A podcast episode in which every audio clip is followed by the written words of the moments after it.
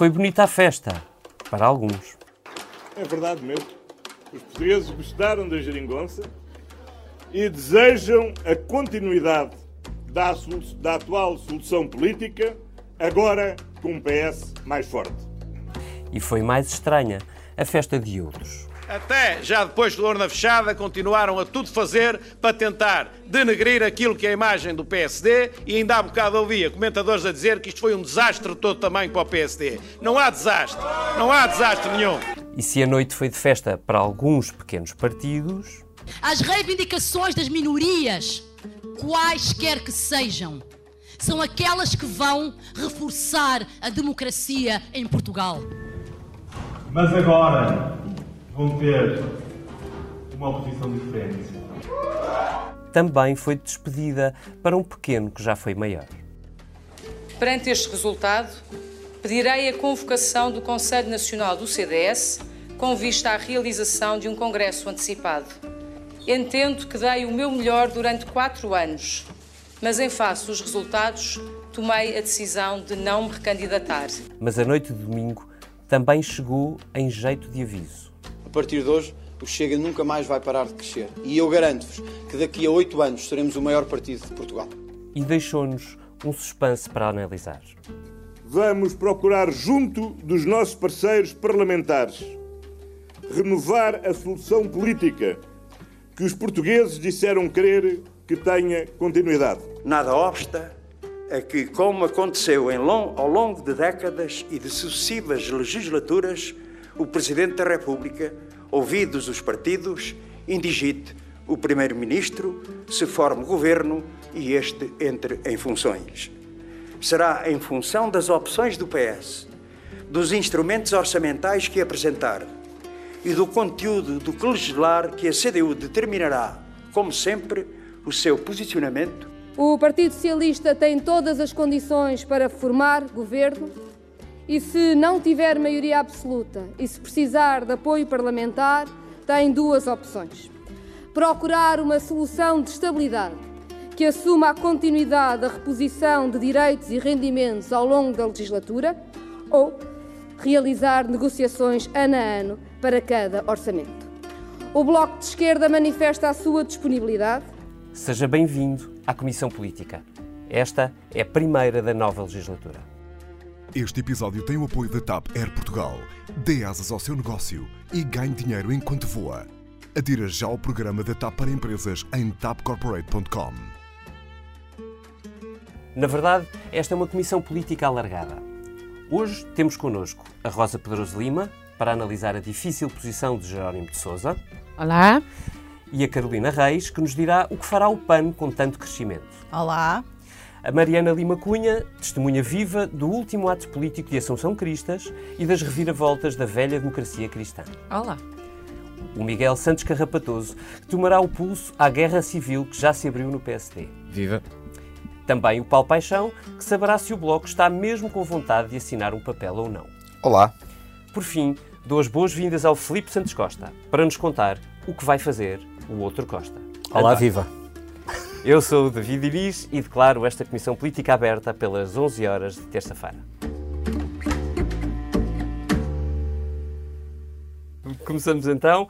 Filipe, há exatamente 10 anos, quando perdeu a maioria absoluta, José Sócrates chamou todos os partidos para saber se alguém queria fazer uma coligação. Era, claro, uma encenação. Há quatro anos, António Costa reuniu com PCP e Bloco para negociar um acordo de quatro anos e aí era uma obrigação. Amanhã começam as novas reuniões de António Costa, agora com Bloco, PCP, PAN e LIVRE. A minha pergunta é: serão o quê? Encenação ou uma vontade? É um desejo político de, de conseguir, de conseguir uh, reeditar. Uh, uma solução que correu bem, mas que existiu porque havia, uh, havia a força da necessidade uh, e agora a necessidade não existe. Esse é o problema. Não me parece que seja uma encenação, aliás, uh, a demonstração de que era uma encenação há 10 anos é que José Sócrates, que não era conhecido pela humildade, Uh, uh, chamou os outros partidos a São Bento para os receber e, e perguntar-lhes qualquer coisa do género, sei lá, não quer fazer uma coligação, pois não. Uh, e António Costa faz como deve de ser, vai ele que quer, ele que é o proponente deste acordo, vai ele às sedes dos outros partidos, como fez há quatro anos. Mas o ponto é este: há quatro anos a geringonça não foi exatamente uma opção, foi mesmo uma necessidade. Uhum. Era isso ou mais quatro anos de, de, de passo escolho. Agora a necessidade não existe e isso faz toda a diferença. Daí, daí a minha pergunta, não é? Que é se António Costa tem, muita, tem mesmo realmente vontade de, de repetir uma, uma, solução de quatro anos com os dois parceiros que tem e uh, a parte negativa que isso traz, que é um compromisso difícil de negociar um, e às vezes difícil de implementar, ou se António Costa prefere governar sozinho, ponto final. Repara, uh, qualquer que seja uh, o caso, um, este é um passo que tem de ser cumprido. Uhum. Uh, portanto, uh, mesmo que eu, que eu tivesse dúvidas sobre a genuinidade desta vontade, a parte da encenação teria sempre que existir. E ao menos está a ser bem feita. Uh, quem tem, neste caso, o, o, único partido que tem necessidade de fazer estas demarches é de facto o PS, porque é o PS que tem de garantir uhum. quatro, anos de, quatro anos de legislatura.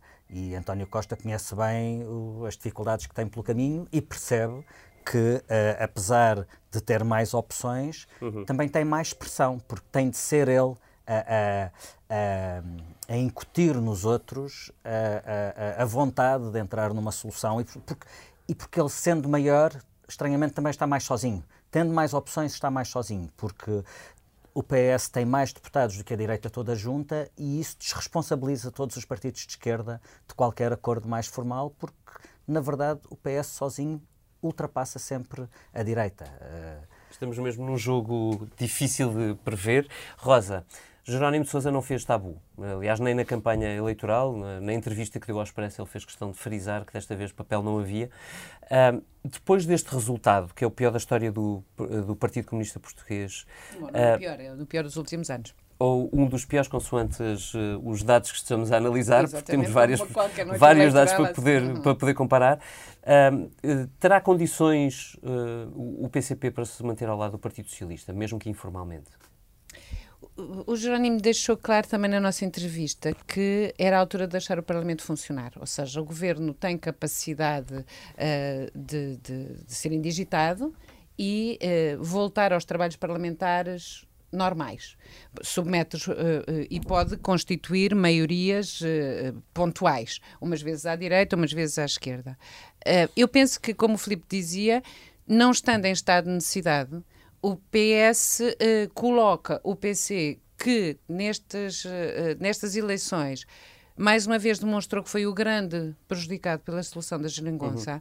o PC só tem aqui uma estratégia que é de puro pragmatismo uh, pôs as cartas em cima da, da, mesa sobre aquilo que são condições uh, para um entendimento, nem que seja uh, de mínimos, com o PS mas são, são, são cláusulas absolutamente incompatíveis com, com a gestão de, política de, do PS. Uh, desde logo a questão, isso, é? a questão da legislação laboral. Foi uma, foi uma matéria que o PS fez questão de fechar contra a vontade do PC no e do Bloco no dia final desta legislatura. Uhum. Uh, o PC quer reabrir imediatamente esse dossiê. Parece-me que é incomportável para ambos. E, portanto, estamos aqui na, na marcação de, de, ou demarcação de território. Uh, o pragmatismo do PC levá-los a, se houver medidas, propostas, projetos de lei do, do, do PS que, que, representem algum ganho de causa, por exemplo, a creche gratuita até aos três anos é uma bandeira que eles fazem questão, o PS poderá negociar com eles essa, essa medida. Aliás, no tempo de Guterres, o PC negociou também com o PS várias, várias medidas e Sim, não houve não nenhum acordo. Sim, exatamente. A, questão, a, grande questão é os orçamentos e, e, dificilmente o PCP se poderá comprometer nestas negociações com, com António Costa a, a, a viabilizar qualquer orçamento que seja. Deixa-me só assinalar uma coisa na relação do PS com o PCP. Um, o discurso de António Costa na noite eleitoral em relação ao PCP era só amor. E, e, isto demonstra-se numa. O PS está mesmo preocupado com a reação do PCP a este resultado. Um, uh, eh, repare, mesmo durante a campanha eleitoral, o PS tinha duas preocupações: uh, tentar travar o crescimento do bloco e fazer figas para que o PCP não caísse muito. É claro que não compete ao PS garantir eleitores para o PCP, competia-lhe tentar travar o crescimento mas do bloco. Mas isso é contra a natura, é, para o é PC, evidente que sim, é, é, evidente que sim, mas uh, eu assinalo que o António Costa, na noite eleitoral, pôs no mesmo patamar bloco, os resultados do Bloco e do PCP, dizendo sobre ambos que consolidaram posições. Para não dizer que o PCP perdeu. Dizer que o PCP consolidou posições tendo perdido cinco deputados é um excesso de simpatia. Pois. Era mesmo uma tentativa de ajudar o, PS, é, o PCP é, numa hora difícil. E também é mais uma vez o pragmatismo socialista de não querer o PC uh, eh, nas trincheiras, não é? Não Porque, alienar o PCP. O, o, o, bloco, o PS precisa muito de não alienar o PCP e isso começou logo no social. discurso, começou logo logo no discurso de António Costa na noite social. de domingo. Este é o modo certo para, para pedir ao Paulo para entrar na conversa. Uh, Paulo Paixão, sem a companhia do PCP, uh, eh, tu que acompanhaste a campanha do Bloco de Esquerda, tu achas que o Bloco dança com António Costa? Na noite eleitoral, já depois de António Costa ter falado, uh, a opinião era que sim, de algumas pessoas do Bloco. não era necessário, naquela altura, que o PCP fizesse parte do, dos acordos eu duvido que esta posição uh, se possa manter, porque, nomeadamente, o Partido Socialista não quererá isso. Ou pelo menos o Partido Socialista fará todos os esforços para que o PCP também seja metido na solução e não seja um problema, entre aspas, na rua, uh, digamos, ficando com o exclusivo da contestação social e sindical ao governo. Mas do, do ponto de vista da percepção do Bloco, ou do posicionamento futuro do Bloco de Esquerda, um, tu achas que há, há, realmente interesse em fazer parte?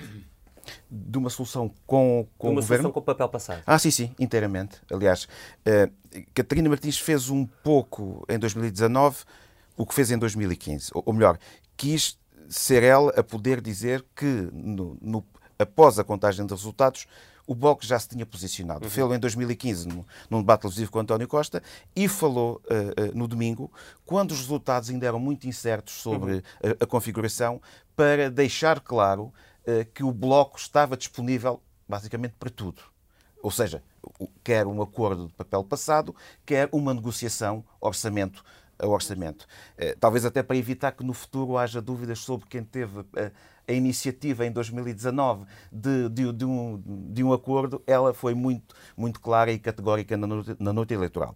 A dúvida é, eh, tendo em conta eh, o, conjunto de, de temas que ela na noite eleitoral colocou em cima da mesa, que muitos deles não são, obviamente, aceitáveis para o Partido Socialista.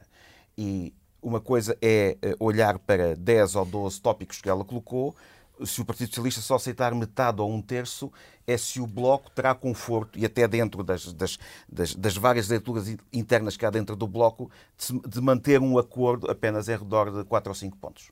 A dúvida que se coloca, uh, pergunta para os três, já agora que, que, estamos a falar ainda da geringonça, uh, a dúvida que se coloca é que desta vez o Partido Socialista foi o único partido destes a sair realmente reforçado, uhum. uh, em percentagem de votos, em número de votos, em número de deputados, largamente, e portanto o ponto de partida negocial é um ponto de partida muito mais favorável para, o Partido Socialista e muito menos favorável, digo eu, para o Bloco e para o PCP, ou não?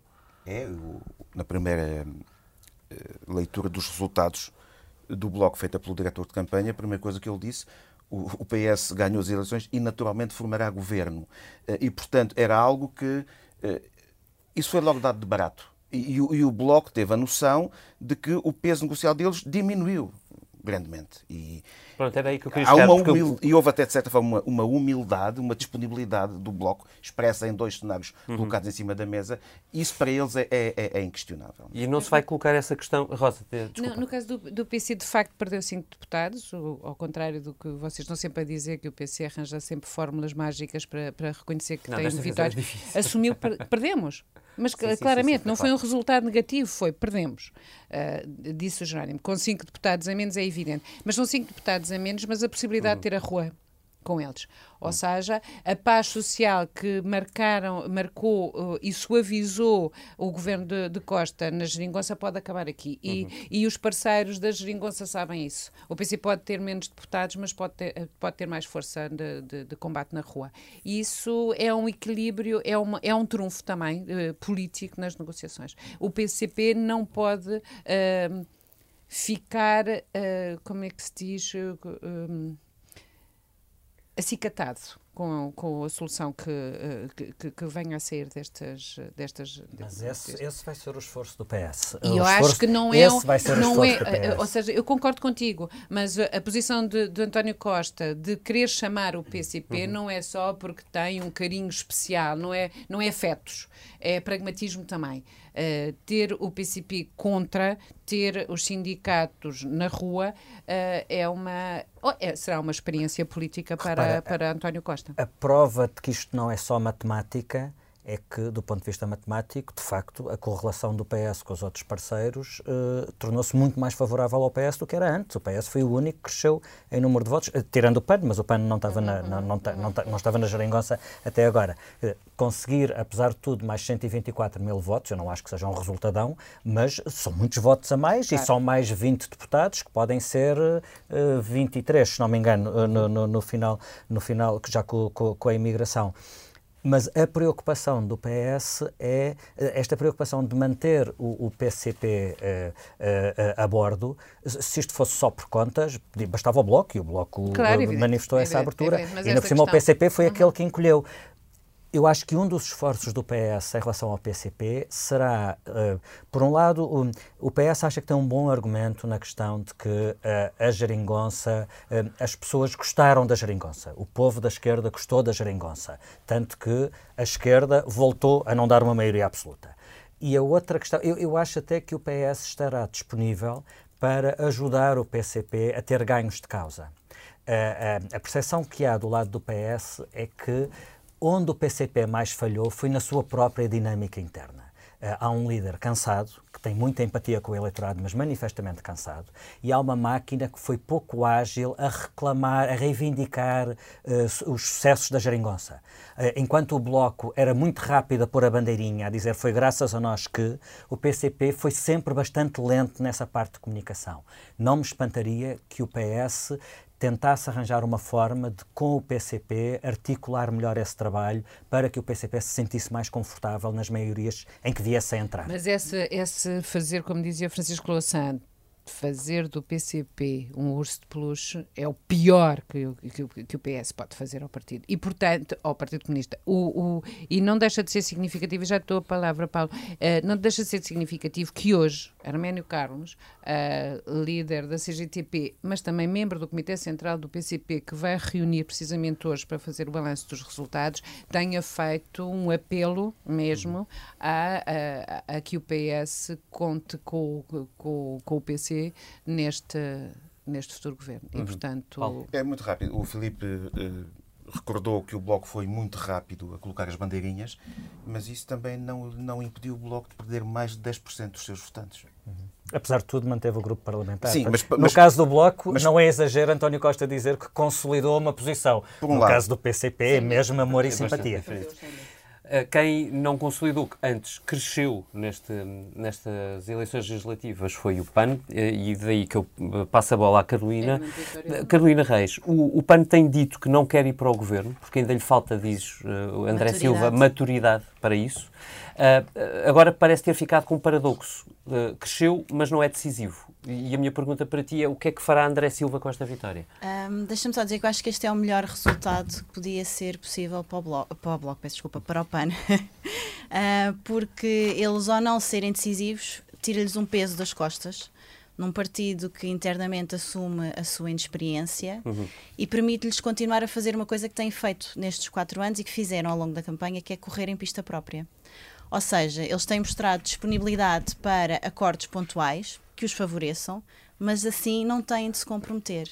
Portanto, não só é a vitória da noite no aumento da percentagem, no aumento dos votos, uhum. no aumento dos, eh, dos mandatos, mas é também esta é a melhor estratégia que não os obriga a ter uma estratégia muito definida, muito concreta. Uhum. Tanto que André Silva foi dizendo ao longo da campanha foi deixando cair algumas linhas vermelhas não muito concretizadas. Ok, o Montijo já sem o estudo de impacto, avaliação estratégica, nanana, mas depois também sem grandes alternativas. Ou a corrupção é um grande problema e nós até temos uma proposta que é inconstitucional. Eu estive a contar as vezes que escrevi, escrevi seis vezes ao longo, ao longo da, da campanha que, que aquela proposta que era inconstitucional, que são os tribunais especializados mas também e que apresentou algumas propostas, mas também nada de muito concreto no sentido de, ok, nós viabilizamos o orçamento se nos derem X. Ou, seja, e, e este resultado acaba por lhes dar a maior margem sem os comprometer. O que é que fará André Silva agora? Eu acho que ele ainda não sabe muito bem uh, o que é que vai fazer, honestamente. Mas vai tentar esticar a corda uh, neste sentido de conseguir ter ganhos em algumas medidas que são populares entre o seu eleitorado que não, de alguma forma também podem não comprometer muito o PS, por exemplo, a nível da, das questões ecologistas. Uhum. E vai aproveitar para não se comprometer essencialmente, que foi uma coisa também que ele foi fazendo ao longo da campanha. Eu tenho uma dúvida sobre o PAN. Um, o PAN tem. Eu não conheço estes quatro deputados que agora. Vi um, vi um vídeo magnífico da cabeça de lista por Setúbal que desconhecia sim. manifestamente o programa eleitoral do seu partido. Mas é, foi eleita. Foi. Uh, mas a minha dúvida é: eles são quatro. Um, o PAN é um partido muito heterogéneo. Que garantias de disciplina é que há em relação a estas quatro cabeças? Estas quatro cabeças uh, são as primeiras linhas, de, pertencem às poucas primeiras linhas do partido. Uh, são quatro das vozes mais decisivas dentro do partido. O PAN é um partido muito pequeno, uh, muito inexperiente, sem uma estrutura como a dos outros partidos. Mas estas quatro, estas três cabeças uh, são daquelas que têm, são os braços direitos do André Silva. Okay. Portanto, Portanto há, algum, algum nível de articulação e de sim, coerência sim, entre estas sim, quatro sim, pessoas. Sim, okay. sim, sim, sim, completamente. Seria uma surpresa se não houvesse uh, ao longo da legislatura. Estamos a falar da, da cabeça de lista por Setúbal, que é chefe de gabinete, estamos a falar da Inês, Porta, de Inês de Souza Real, que foi porta-voz uh, na noite eleitoral, que é uhum. militante número 45, que foi uma das pessoas que preparou o André para os debates. Estamos a falar da Bebiana Cunha, que é a ligação deles no Porto e que é o número 2, que é o número 2. Pronto, portanto são pessoas Na prática estamos alinhadas. a falar de um, de um partido que é André Silva e, e associados. E, e, e associadas. Exatamente, sim. e associadas. Sim. Isso era uma coisa só que eu gostava aqui, já, já estou a falar demais. Não são pessoas animais. A Inês Sousa Real foi a pessoa que disse que, que as pessoas uh, agradeceu o trabalho de uma associação durante a campanha, uh, isto para contextualizar o que eu está a dizer, agradeceu uma, o trabalho durante a campanha de uma associação uh, em prol das pessoas sem abrigo, ou seja, das pessoas humanas, ela usou esta expressão. Um, um, o seguinte é termos pessoas animais e agora já me perdi o que é que ia dizer sobre o PAN. Era qualquer coisa importante. Era sobre as mulheres, não? Não, uh, não era. Mas vais lembrar. Eu vou, vou-me lembrar disso mais no fim, mas, pronto, mas também não seria assim tão importante. Pelo meio, aqui no interregno, uh, era capaz de ser bom olharmos um bocadinho para a direita. Miguel, eu não resisto à pergunta: o que é que celebrava Rui Rio? Bom, um, eu de facto, a determinada altura, tive que me beliscar a ver se estava no sítio certo, porque. E não na Twilight Zone, que, não, by the way, é um programa ter engana, enganado na sede, que seria um canal para o Expresso, mas claro. sobretudo para mim, porque acabaria despedido. Uh... Sabes que a referência cinematográfica que eu tive durante aquela noite não foi o Twilight Zone, mas foi o When Harry Met Sally, porque eu vi o Rui Rio e pensei, eu quero o mesmo que ele comeu, quero o mesmo que ele bebeu, porque I'll have what she's having. De facto, foi, foi muito curioso aquele discurso. Mas ias perguntar mais alguma coisa? Posso perguntar-te? Olha, não, olhando para a frente, a pergunta é: eh, é evidente que os resultados foram uh, muito maus para o PSD. Historicamente, uh, dependendo, lá está, Rosa, do número para o qual olhamos, deputados, votos brutos, porcentagem de votos, claramente entre os quatro piores resultados sempre do PSD, em qualquer critério. Uh, a dúvida é se para Rui Rio há vida para lá das legislativas. Um, primeiro, se ele quer ter vida para lá das legislativas, porque eu não tomo como garantido que ele queira ser uh, candidato, uh, novamente candidato à liderança do PST. Eu sei que o discurso e a própria linguagem corporal de, de, de, Rui Rio levava a crer que sim. Era um homem acossado, dizendo que não houve desastre nenhum, que, que foi até uma vitória contra as sondagens e contra os, uh, as sondagens que não interessavam, uh, é bom dizer e quanto aos profetas da, da desgraça, mas eu acho que Rui Rio tentou ali, sobretudo, ganhar algum tempo para tomar uma decisão. E, para contextualizar, houve dois números mágicos ao longo da campanha. Uhum. Primeiro, os 28%. Primeiro, um resultado acima, ou claramente acima de Santana Lopes, que não foi conseguido. Apesar de podemos discutir que em número de mandatos teve mais do que Santana, mas bom, teve um, em, em termos. votos esteve francamente abaixo. Exato. Uh, ninguém fez um histórico de resultados eleitorais por número de por número de mandatos. mandatos. Uh, agora. sim, será sempre. Há sempre há sempre primeira vez. exercícios engraçados e curiosos, mas acho que não, não faz grande sentido. Depois havia, com uma campanha que aparentemente estava em crescendo, Uhum. uh, por causa de tancos, havi- começou a crescer a, a- expectativa de ter um resultado até bastante mais robusto, ali na ordem dos 30%. Nenhuma coisa nem outra coisa foi atingida. Portanto, a determinada altura, na sede de campanha do, do- do- na sede da noite eleitoral do, do PST, chegou a discutir se Rui Rio saía ou não naquela mesma noite. Portanto, eu não, eu não tomo como garantido que ele, que ele queira sequer ser Acho que ele está a candidato. avaliar se tem aparelho suficiente para, para concorrer contra os candidatos que, que aí vêm. É uma possibilidade. Eh, aliás, acho que ele pode estar a fazer Contagem de isso. espingardas, eh, é como se costuma dizer na linguística. Se bem eh, que de aparelho. conhecendo o Rui Rio, ou pelo menos que- a persona política do Rui Rio, tenho algumas dúvidas que ele queira agora entrar numa guerra sem saber que vai ganhar, sem, sem ter a certeza que vai ganhar. Acho que seria um- bastante humilhante até para, para, para, para a figura política que ele criou agora perder umas eleições internas no partido. Bem, mas enfim, ele est- estando convencido que 27,9% é uma vitória, pode estar convencido que ganha as eleições internas no PSD. Hum, Também seria, seria algo curioso ou, ou que eu gostaria de ver como é que um, um líder que teve o resultado que teve, com a estratégia que ele quis ter, sobretudo, porque a estratégia era dele, o discurso era dele, foi aquela estratégia que ele quis levar a votos, isso aí ninguém tira, ah, conseguia, depois de um resultado destes, aguentar-se de um partido como o PSD. Tenho muitas dúvidas.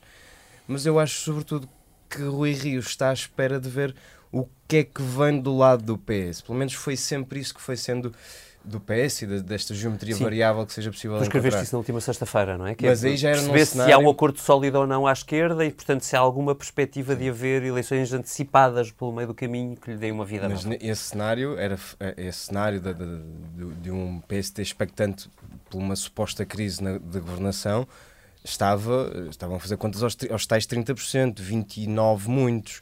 Não foi isso que aconteceu.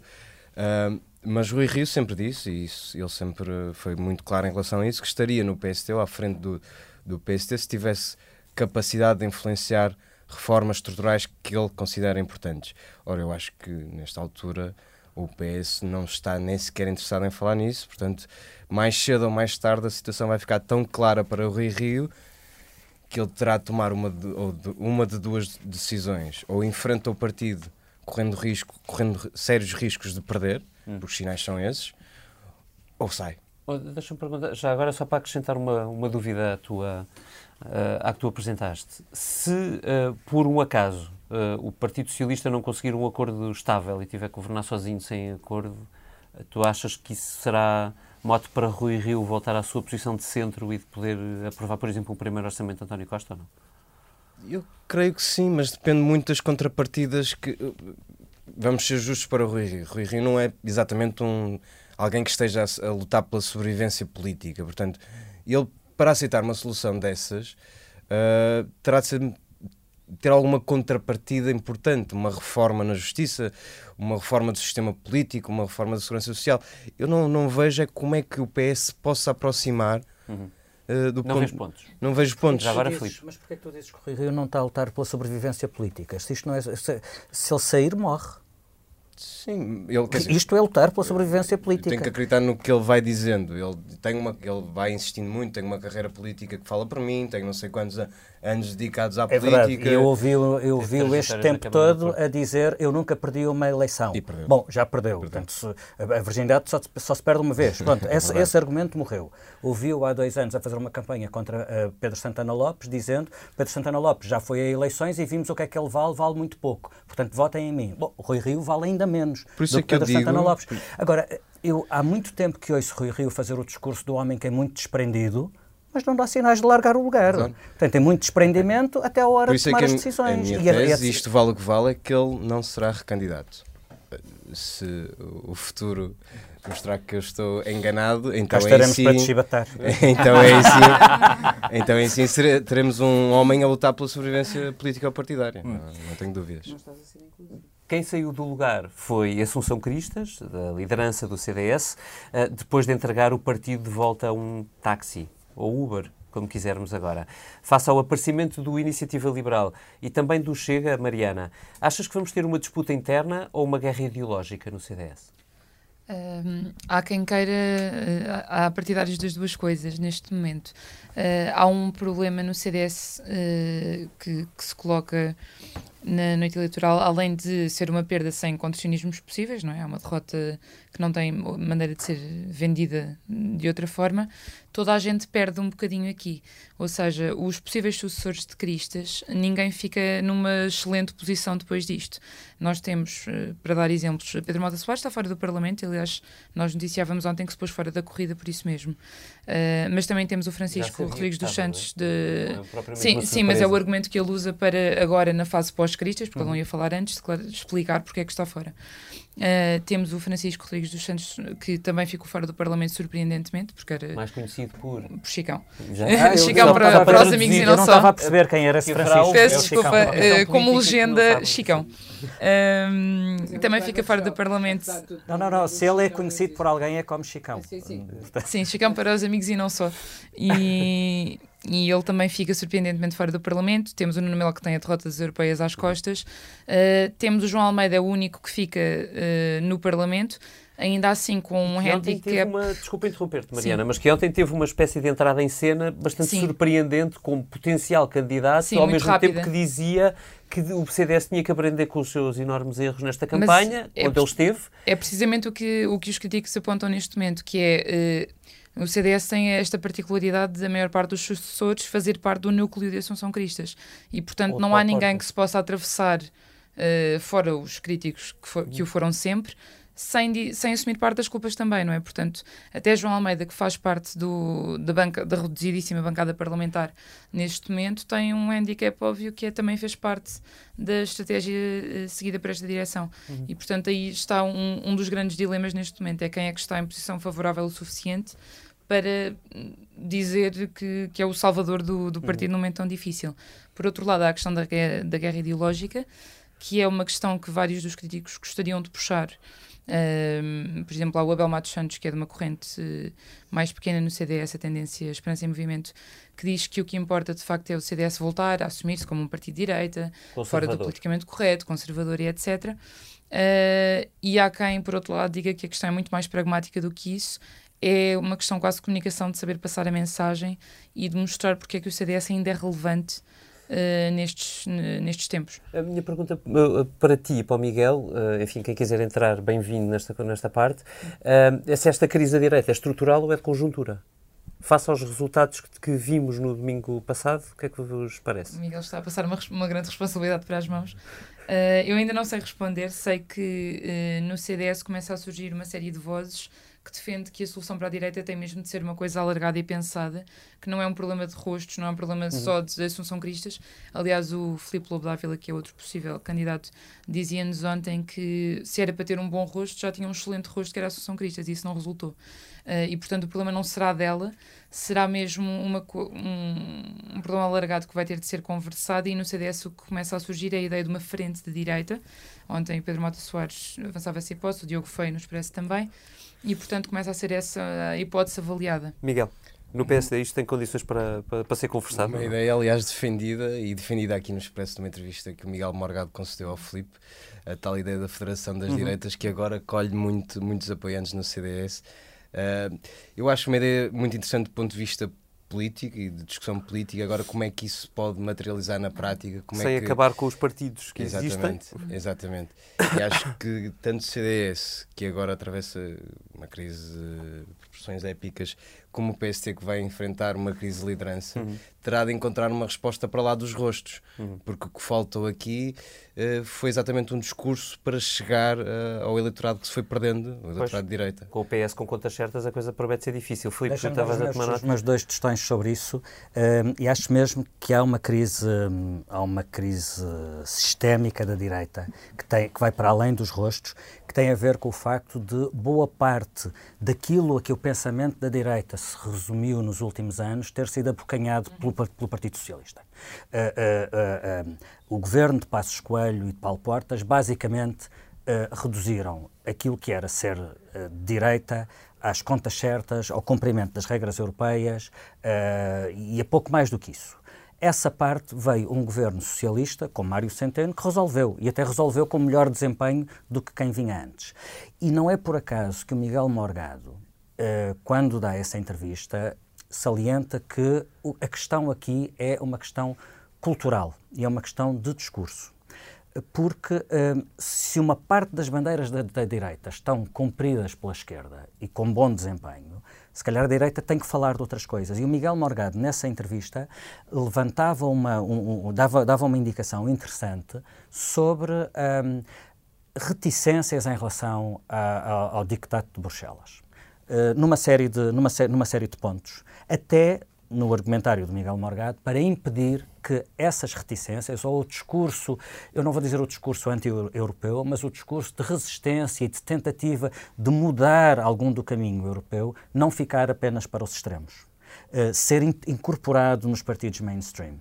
Uh, o Miguel Morgado chamou, chamou a atenção para isso, nunca deu grande seguimento a esse pensamento, nem ninguém no PSD quis ir por aí, mas há de facto esse problema. O PS governou com aquilo que eram as bandeiras da direita durante os quatro anos de Passos Coelho. Mariana? Eh, eu só dizer, precisamente em relação ao que o Filipe estava a dizer, no CDS, durante estes tempos, não só se identificou muito um roubo das bandeiras, das contas certas, da responsabilidade, etc., que eram associadas à direita e que deixaram, deixaram de ser, portanto, a perda desse discurso, como eu lembrava-me agora de dois, dois argumentos que me deram recentemente dentro do partido para explicar, e os últimos meses foram de tentativas de explicação várias e diversas sobre esta crise que agora se confirmou. Um deles era que dizia uma pessoa isto 90% da percepção das pessoas é a economia, portanto, nós façamos o que fizermos enquanto tiverem a sensação de que têm mais dinheiro do bolso, nós bem podemos estar a dizer que devíamos ser mais ambiciosos, que isso não, não é uma preocupação real para as pessoas. O segundo era, e nós estávamos ontem a comentar isto na relação em jeito de piada, eh, uma pessoa que me dizia eh, a Assunção Cristas podia agora anunciar a cura para o cancro que ninguém ia ouvir. Ou seja, já não havia uma.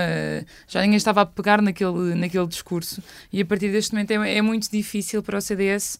Eh, eles podem dizer e repetir que Portugal tem de crescer mais, ser mais ambicioso e que não chega, mas o que é certo é que se a situação parece uh, positiva e parece estável e não há uh, vontade de entrar em novas aventuras, por muito que se acene com um discurso ainda mais positivo, isso não, não cola. A Mariana disse não chega e eu ainda vou querer ir aos pequenos partidos, mas antes o Paulo Costa muito rápida nesta, neste ponto. Uh, esta crise da direita eh, decorre, de, de, por razão inversa, da hegemonia crescente que o Partido Socialista tem hoje em Portugal. Que consolidou, que ganhou muito espaço nas últimas eleições autárquicas, agora esteve à beira da maioria absoluta. Quando houver, e quaisquer que elas sejam, as novas instâncias de regionalização ou descentralização, começando pelas áreas metropolitanas, serão naturalmente instâncias de poder que serão conquistadas pelo Partido Socialista, começa a ter um poder muito forte e isto dificulta grandemente o trabalho da direita. Muito bem. Uma última ronda e proponho-vos que breve sobre estes novos partidos pequenos, que são claramente um dos sinais mais uh, claros de uma nova conjuntura na, no sistema político português. Entraram o LIVRE, o Iniciativa Liberal e, sim, também o Chega. Uh, começando por ti, Carolina, tu achas que estes pequenos vieram para ficar? Não sei, não consigo fazer essa futurologia. Uh, acho que é curioso que sejam três partidos que são muito fortes nas redes sociais. Eu não Há uma tese de doutoramento que está a ser feita neste momento sobre isso para perceber se existe ou não uma ligação. Um, eu acho pois que pede esse, esse, essa já tese pedi, porque o Expresso já quer. Pedi, já, já aquela que eu encontrei uma jornalista que estava a fazer na noite eleitoral e, e, e já pedi. Acho que é curioso serem três partidos que uh, sobrevivem muito nas redes sociais se avaliarmos. No André Ventura, as redes sociais têm a ajuda é outro do, da CMTV. Sim, Atenção. Sim, é outro fenómeno. É vai outro ser fenómeno. muito interessante ver de que forma a comunicação social se posiciona em relação ao André Ventura. Vai ser um o teste, tipo de escrutínio vai ser um que teste vamos do algodão fazer. na próxima legislatura. Uhum. Uh, mas se compararmos com aquilo que se passou com o PAN há quatro anos, em que nós pensávamos que era um fenómeno para durar, um epifenómeno, como lhe chamou André Silva, durante, durante uma legislatura, Um, depois percebemos que ele conseguiu capitalizar e hum, conseguiu uh, aproveitar os, o palanque que teve no Parlamento, uhum. com pouco escrutínio da comunicação social, e também capitalizar o movimento ecologista internacional. Um, não sei, uh, sinceramente, se, se vão, se, se é para ficarem ou não. Depende muito daquilo que vão fazer estes quatro anos e da maneira como vão mostrar. Rosa.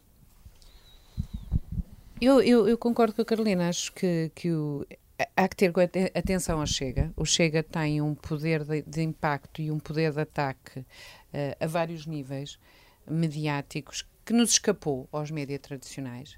Uh, andamos muito expectantes na eleição e olhar para Pedro Santana Lopes e para a Aliança, uhum. que foi uh, um dos grandes mega derrotados na, na, noite, e portanto eu acho que o fenómeno chega, como o, o fenómeno de iniciativa liberal, foi qualquer coisa que está num, num, num, num, num espaço que os mídias tradicionais, nós, obviamente incluídos, não percepcionamos. Uhum. E daí a dificuldade. E depois acho que tem, de facto, um poder de, de ataque uh, muito, muito grande.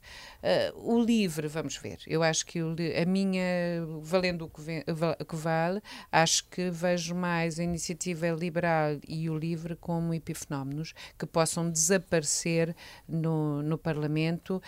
Um, o Chega pode, pode ser um caso sério. Filipe, já agora?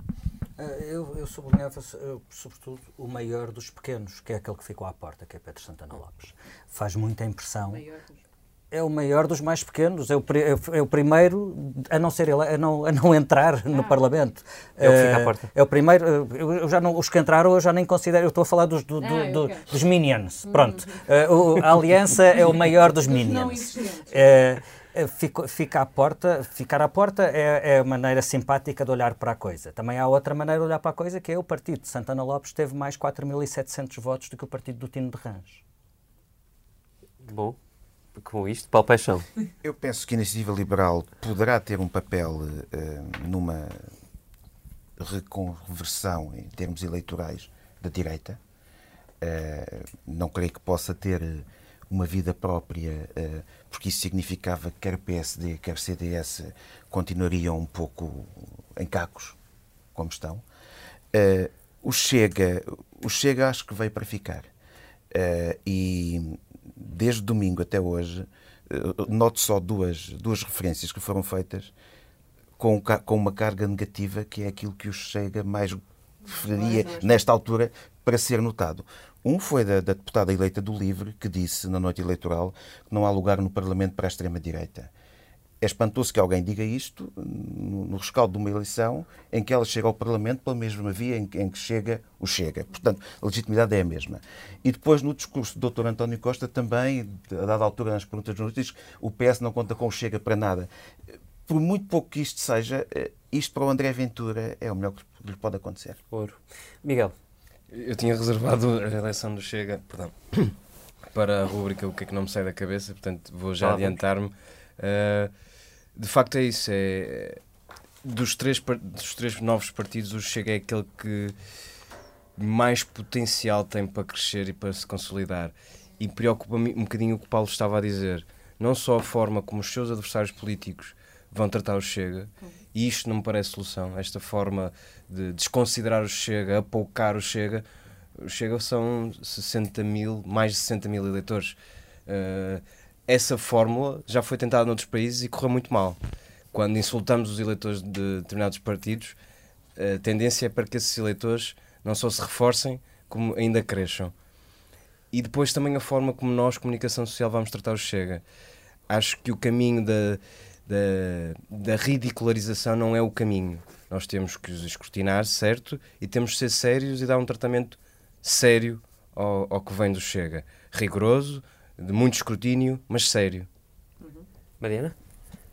Eu vou acabar por ir um bocadinho pelo caminho uh, pelo, pelo qual já foram, mas eu ia dizer precisamente que o dilema é o mesmo tanto para adversários políticos como para a comunicação social, como é, que é como é que se trata isto. Acho que esse dilema já tinha existido um bocadinho antes de, de, se confirmar que André Ventura era um nome a ter em conta e agora uh, será, será muito mais importante fazer essa análise, sendo certo que eu acho que André Ventura tem toda a capacidade para aproveitar o bocadinho que vai ter uh, no Parlamento, nos debates quinzenais, etc., para fazer daquilo um hum. verdadeiro palco mediático. Por exemplo, o André Silva conseguiu fazer isso muito bem em vários debates quinzenais em que fez cenas mais ou menos folclóricas que lhe deram a atenção da comunicação social que de outra forma não teria. O André Ventura provavelmente tentará, como hoje, sim, tentará fazer o mesmo.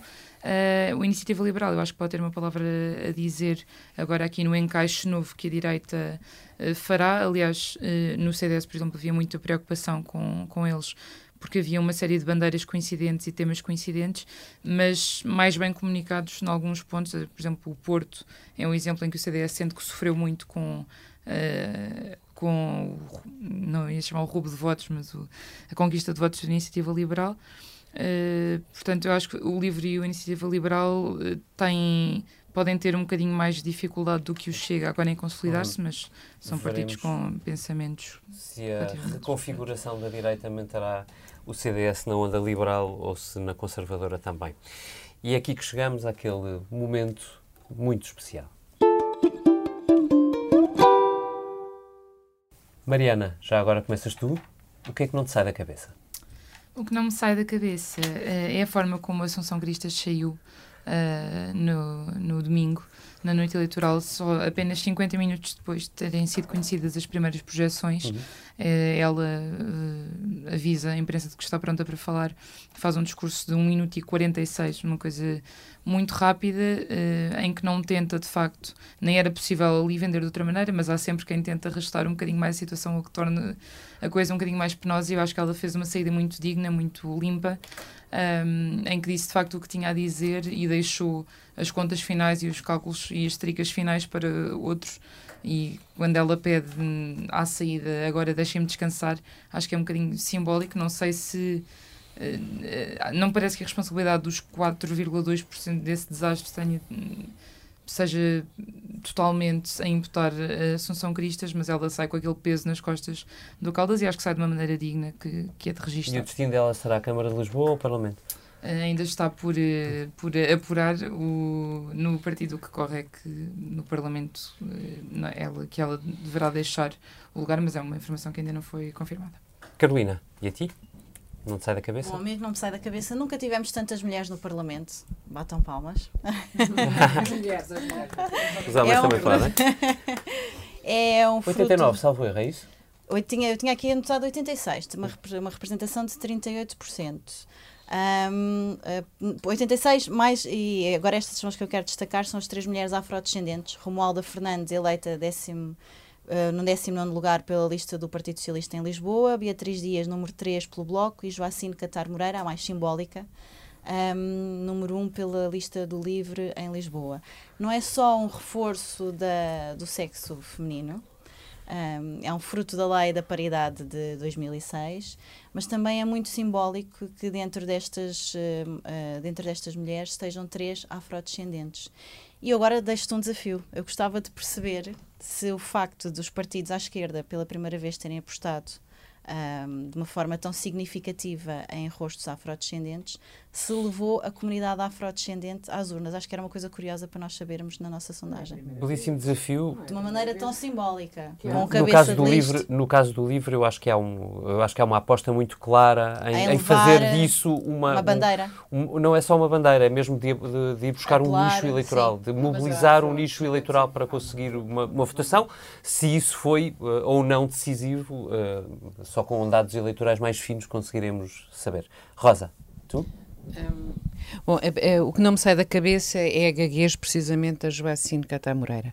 Um, eu acho que isto foi um tabu durante a, a, campanha eleitoral. Ninguém perguntou exatamente à candidata, porque não, não era claro que ela, se ela podia ser eleita ou não, como é que ela vai resolver este problema, um, como é que o Parlamento vai lidar com uma deputada que não pode cumprir os tempos estabelecidos no seu regulamento. É um desafio para o Parlamento, é seguramente um desafio para ela.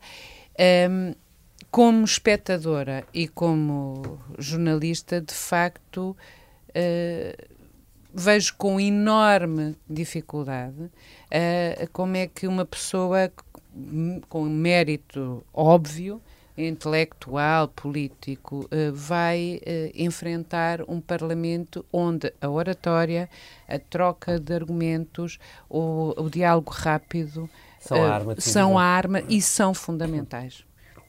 O Miguel já tinha dito um pouco antes que a votação no Chega era o seu o que não lhe sai da cabeça e, portanto, eu passo ao Paulo Paixão.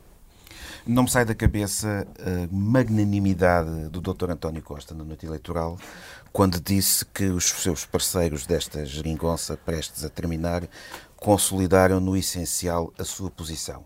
Eh, se em relação ao, ao Bloco, no que toca ao número de deputados, isso é verdade, o que é um facto é que a distância relativa do Partido Socialista para os dois partidos à sua esquerda aumentou.